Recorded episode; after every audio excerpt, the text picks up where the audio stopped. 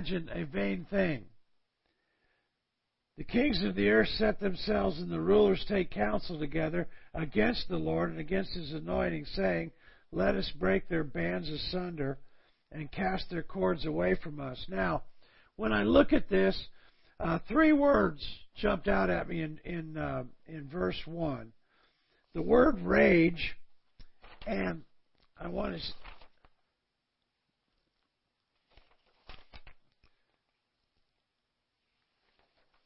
The word rage, the Hebrew word means to be in commotion, to rage against. The word appears only in Psalm 2:1. This is the only time this word appears in the Bible, and where it denotes the uproar and plotting of the wicked against the righteous. This is what we are running into today. It's classic. What it's uh, our government, the media, everything that's going on is an attack on our beliefs, on what God says is right. So it denotes, now listen to this and see if this doesn't ring a bell. It denotes the image of a gathering lynch mob and conveys well the actions suggested. So if you remember in 2020, we had mobs of people uh, burning buildings and screaming and just raging about anything and shooting people. Now, The verb means to be in commotion. What does the word commotion mean? Well, the definition of commotion from Merriam Webster is this a condition of civil unrest or insurrection. The commotion was finally brought to an end and peace was restored. It means steady or recurrent motion, mental excitement or confusion, and agitated disturbance noisy confusion and agitation. Now, that is exactly the description of what we're seeing from the far left in the United States as they attack the foundations of our country, the foundations of scriptures that our body has been, that our country has been built on. Um, if you look at uh, Psalm 11, verse 3, it says, When the foundation is destroyed, what can the righteous do? Well, here the, the psalmist is writing about this and telling us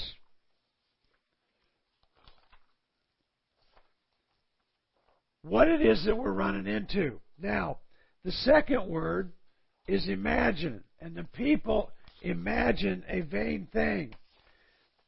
Now, imagine means to growl, groan, sigh, mutter, to speak used figuratively to meditate and ponder. Now, the Hebrew verb can also refer to the mutterings of a medium or a wizard, the moans of grief, the growl of a lion, and the coos of a dove. So, as you look at this, you can see that these people that are raging, they're imagining that this is, sounds like what it was that they were saying when they were interviewed. They growl, they groan, they mutter, and they're mad. Okay? Now, the third word I want to look at is the word vain.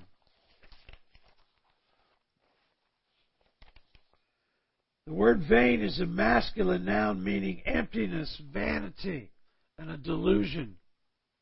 It's used with the prefix to mean in vain, uselessly. Imagine plot or a plan that is a delusion, something that is worthless. It's profess, it is professed help that is useless. Now get that. Professed help that is useless. So, in essence, what we have, why do the heathen rage and the people dream up useless help? Okay? the kings of the air set themselves, and you can look. I'm reminded of when uh, Donald Trump put the Jerusalem in uh, the uh, embassy of the United States in Jerusalem. Uh, ever the nations of the world were raging. Uh, they went to the Security Council and they voted, and the entire thing voted was 132 votes against the United States. Only nine countries in the world voted with the United States and Israel on that. There was a resolution that they shouldn't have done it. So as you can see, the the nations of the earth gathering against God. Now we've got China, we've got Russia, we've got Iran threatening nuclear war against Israel. And the United States is rather feckless at this point in time. I saw a comic the other day that showed a spaceship and a guy landed and a space being landed and he had a sign and he took it up to this farmer and it said, Take me to your leader. And the farmer looked at him and says, Well, this is actually a pretty bad time. Can you come back later? You know, uh, leadership in our country right now is, is desperate. We don't have any strong leadership in our country. So, verse 3, they're calling for breaking apart everything good about God. They want to break apart the marriage. They want to break apart the family. They want to break apart all of these things that are causing, uh, that, that stood for God and the, the things that were good. Now, in verse 4 and 5 is what I call God's response. This is interesting because it says uh, God, God laughs at them. Now, laugh is often used in a context where ridicule or mockery is directed at something or someone. It's laughter towards a person. So God watches this and he laughs at them. Now, one of the problems that we run into is that when we see something like this, we want God to respond right now. And He doesn't. He responds in His own time. And the trick to being comfortable in this kind of a situation or relying on the Lord is to trust that what He says is true. Now, you go on and it says He laughs and He shall hold them in derision. Derision is an interesting word. It's a verb that means to deride, to scorn, and to mock. It means despising them to their face, sneering, making faces at someone. Anyone mocking the poor is said to be derisive towards the Creator. So, as you can see, God's response is He's not worried about what they want to do. It's very difficult. You'll have to excuse my voice. I've been having sinus issues, and it is what it is. So, uh, I won't be taking any questions today. anyway, now the next verse, the next section, is what I call the believer's confidence. Now, as we look at that, we see verse 6 I have set my king upon my holy hill of Zion. I will declare the decree. The Lord has said unto me, Thou art my son. This day have I begotten thee. Ask of me, and I shall give thee the heathen for thine inheritance, and the uttermost parts of the earth for thy possession. Thou shalt break them with a rod of iron, and thou shalt dash them in pieces like a potter's vessel. Be wise now, that ye kings, be instructed, you judges of the earth. Serve the Lord with fear and rejoice with trembling. Kiss the Son, or as the New American says, do homage to the Son, lest he be angry and you perish from the way when his wrath is kindled. Now, the question comes up Today thou art my son. This day I have begotten thee. The question I ask is, when did that happen? When, when, because we're talking about the Son of God here. We're talking about Jesus. When did he happen to become his son? Now, there's an interesting, it's an interesting question. One of the things that we do know, and I'm going to have to get a drink here. Excuse me.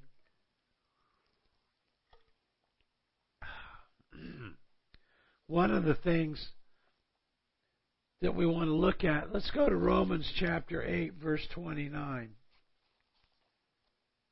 We go to Romans 8:29.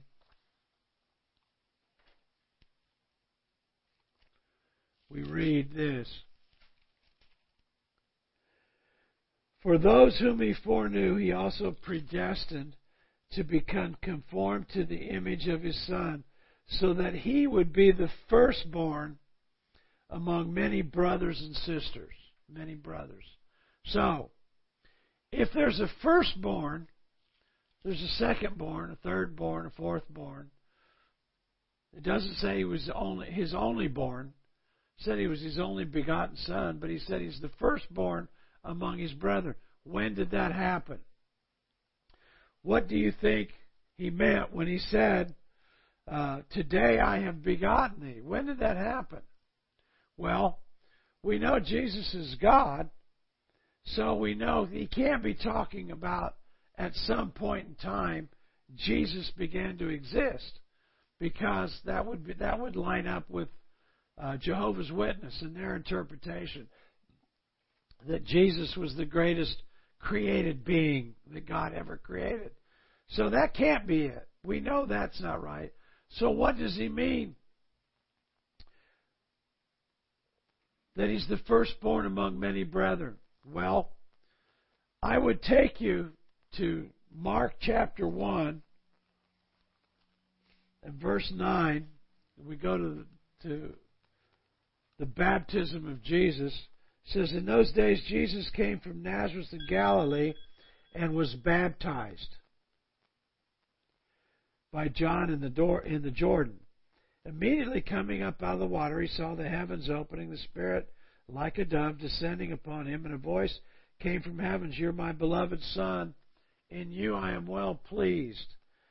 And immediately the Spirit took him into the wilderness. Now, I would ask you to consider what was Jesus doing? Did he need to be baptized? We can go to the Gospel of John and see the conversation Jesus had with his cousin, John the Baptist.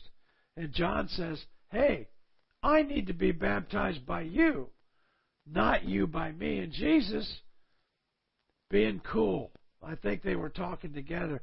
He said, It's okay. Let's do this to fulfill the scriptures. Okay? So he got baptized. Now, what does that baptize, pardon me, what does the baptism represent? Okay? And we know that Jesus is modeling for us. One of the things that he did was he set aside being God and he's on the earth as a man. He's fully God, but he's fully man. So he's modeling for us how to live his life with the Holy Spirit, moved and guided by the Holy Spirit. That's what he's doing. So the opening of that is he's born again. He's showing us in order to get new life in Christ, as you go to John chapter 3 and see his discussion with, with uh, uh, Nicodemus. I almost said Nehemiah, but that's not right. Uh, Nicodemus, you see his conversation with Nicodemus. You must be born again. Well, how does that happen? Well, you've got to be born of the Spirit. So when we get born again and we model baptism, we're showing that the old man died and the new man is raised to life. That's when we get born again. Now, the other thing that John tells us is that I baptize you with water. This is what he did to Jesus. But he shall baptize you with the Holy Spirit. And that happens, but it happens later down the road.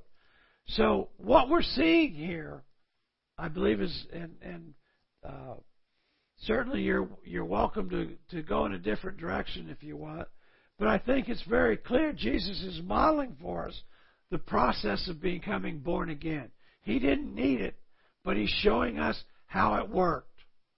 Immediately after he does that in verse 11, and a voice came from heaven saying, You are my beloved Son, in you I am well pleased.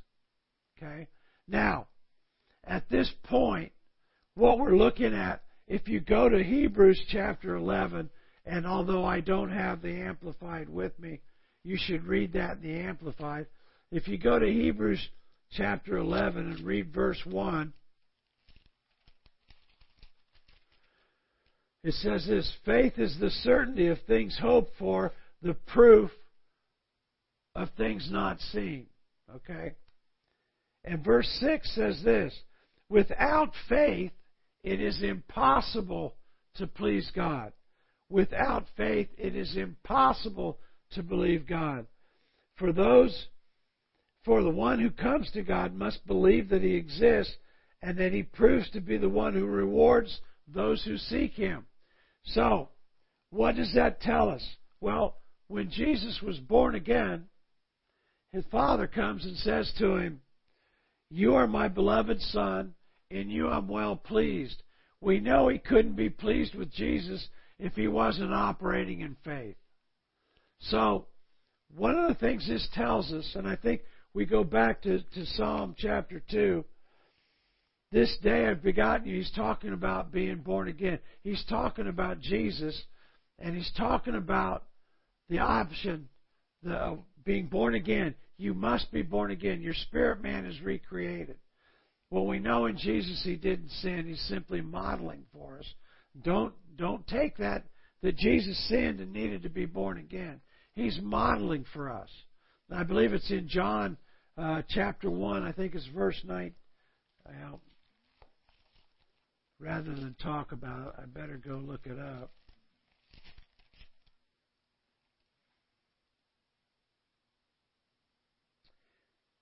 Uh, let's see. Yeah.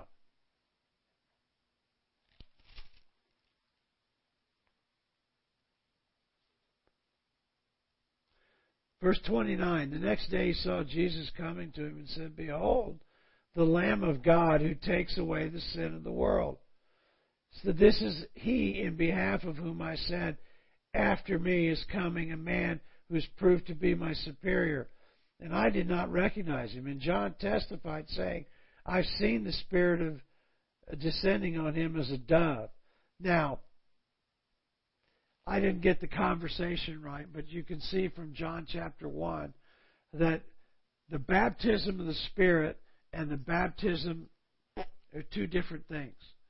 And that Jesus is the one that would baptize in the Spirit.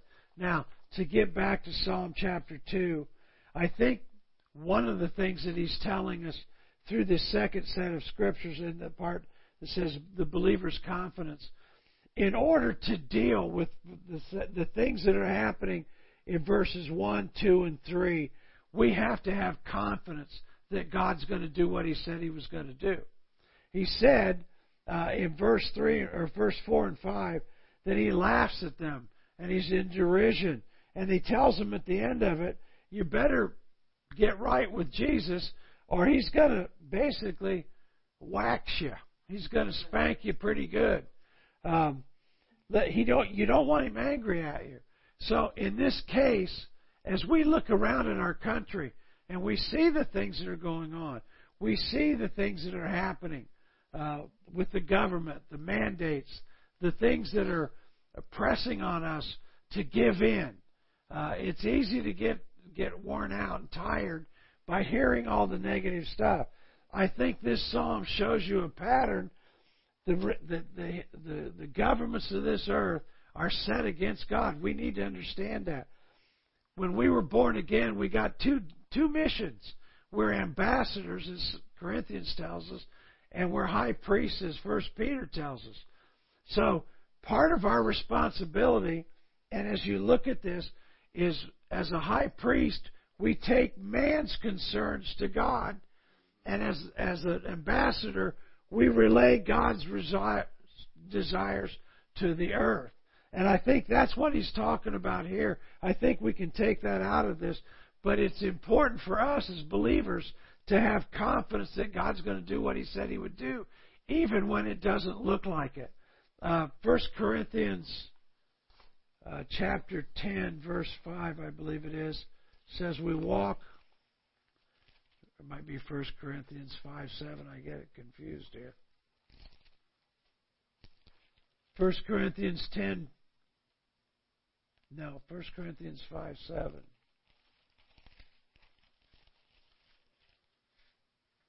Nope, 2 Corinthians 5 7. I knew I'd get it. You'll have to forgive me. I'm running a little off skelter here. Second Corinthians 5 7. it's in Corinthians. I'll try one more verse. Here it is. Second Corinthians ten five. I just wanted to see if you guys could find it. Second Corinthians ten five. We are not we are destroying arguments and all arrogance raised against the knowledge of God, and we're taking every thought captive to the obedience of Christ. And we do not wage war according to the flesh, for the weapons of our warfare are not of the flesh, but divinely powerful. And we walk in faith. Uh, we're not to be in a situation where we watch what's going on around us. You see all the things that are happening. You see the people in the government standing up, uh, as uh, Jerrold Nadler did, and saying things like, uh, "We don't care what any religion says about what God thinks about this Congress." In essence, so I I come to Psalm two and I, as I look at it, I see it as a model for us to be able to walk. One, if you're born again, you have a right to the promises of God. And He said He's going to take care of these people. We've got just scripture after scripture. And the last thing I would tell you is one of the things that's modeled uh, by the first three verses you can go to Mark chapter 4, the parable of the sower. In the parable of the sower, Jesus said, The sower sows the word, and Satan comes immediately to steal the word which has been sown. He has five weapons affliction, persecution, the deceitfulness of riches, worry and anxiety, and lust and pressure. Pressure on your five physical senses. Those are the five weapons that he uses throughout the Bible. And you can see that he's using those things today as the kings rage, as the government rages, as people rage against Antifa. These other people are raging against our uh, the the foundations that this country was established on. The storm is blowing, and these are the five weapons that he uses. But God says, take care what you listen to and hear carefully hear the parable of the sower. So we can draw confidence that God will do what He said He would do.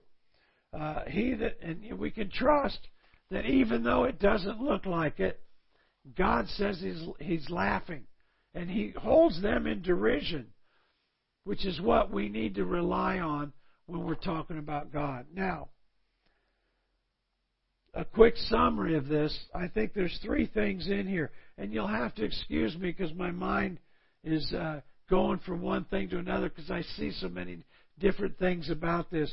One, we're going to face opposition. Two, we can rely on God's response. It'll be exactly what He said it would be. And He says we win. In, in 1 John, we're the overcomers. We will win. And the second thing uh, that we get out of this is the believer's confidence that God will do exactly what He said. It's the integrity of God's Word that stands strong. So, within the integrity of God's Word, we can rely on Him to do exactly what He said He would do.